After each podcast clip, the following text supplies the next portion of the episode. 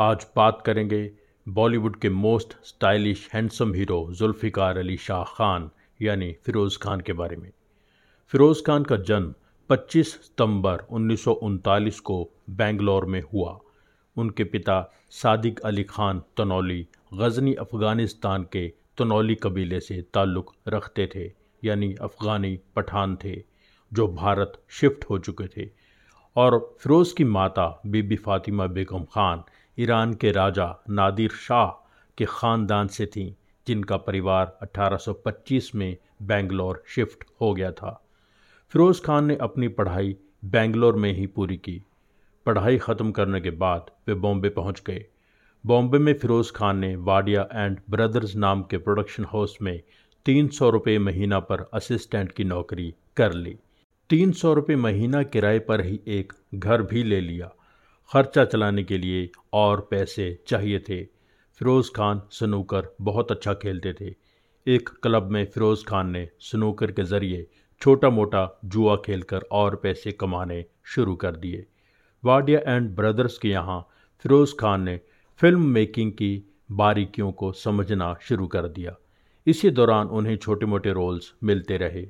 फिर 1959 की फ़िल्म दीदी में उन्हें थोड़ा बेहतर रोल मिला, जिसके हीरो सुनील दत्त थे। फिर उन्नीस सौ बासठ में फिरोज़ खान को सोलो हीरो फ़िल्म मिली रिपोर्टर राजू, जो हिट भी हो गई। इसके लिए उन्हें एक हज़ार रुपये महीना तनख्वाह मिली। उसी साल फिरोज़ खान ने English film Tarzan goes to India में भी काम किया। इसमें सीमी गरेवाल उनके साथ थीं। 1965 का साल फिरोज़ खान के लिए अच्छा रहा। उस साल उनकी तीन फ़िल्में सफल हुईं। एक सपेरा, एक लुटेरा में वो सोलो हीरो थे। ऊँचे लोग में उन्होंने अशोक कुमार और राजकुमार के साथ काम किया। रमानंद सागर की सुपरहिट फ़िल्म आरज़ू में फिरोज़ खान सेकंड लीड में थे।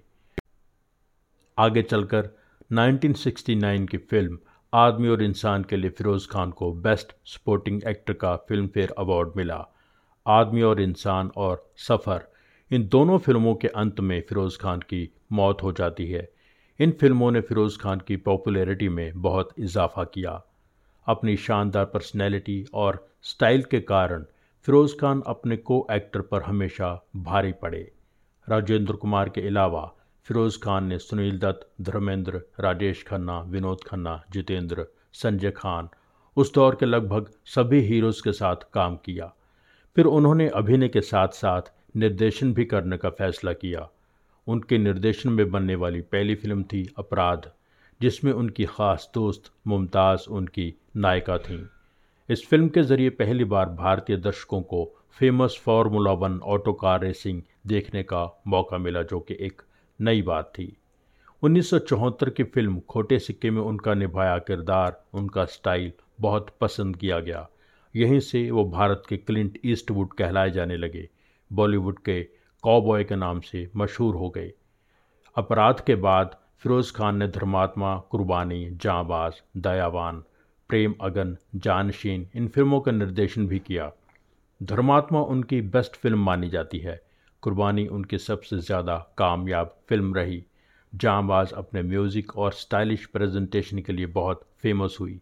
आखिरी चार फ़िल्में फ्लॉप थीं। 2007 में निर्देशक अनीस बज़मी की फ़िल्म वेलकम में फ़िरोज़ खान का निभाया किरदार बहुत पॉपुलर हुआ। फ़िरोज़ खान ने हमेशा अपनी मर्ज़ी से काम किया और शाही अंदाज की ज़िंदगी गुजारी। 27 अप्रैल 2009 को लंग कैंसर की वजह से फ़िरोज़ खान इस दुनिया को अलविदा कह गए और हमारी फ़िल्म नगरी के इतिहास में अपना ख़ास चैप्टर शामिल कर गए।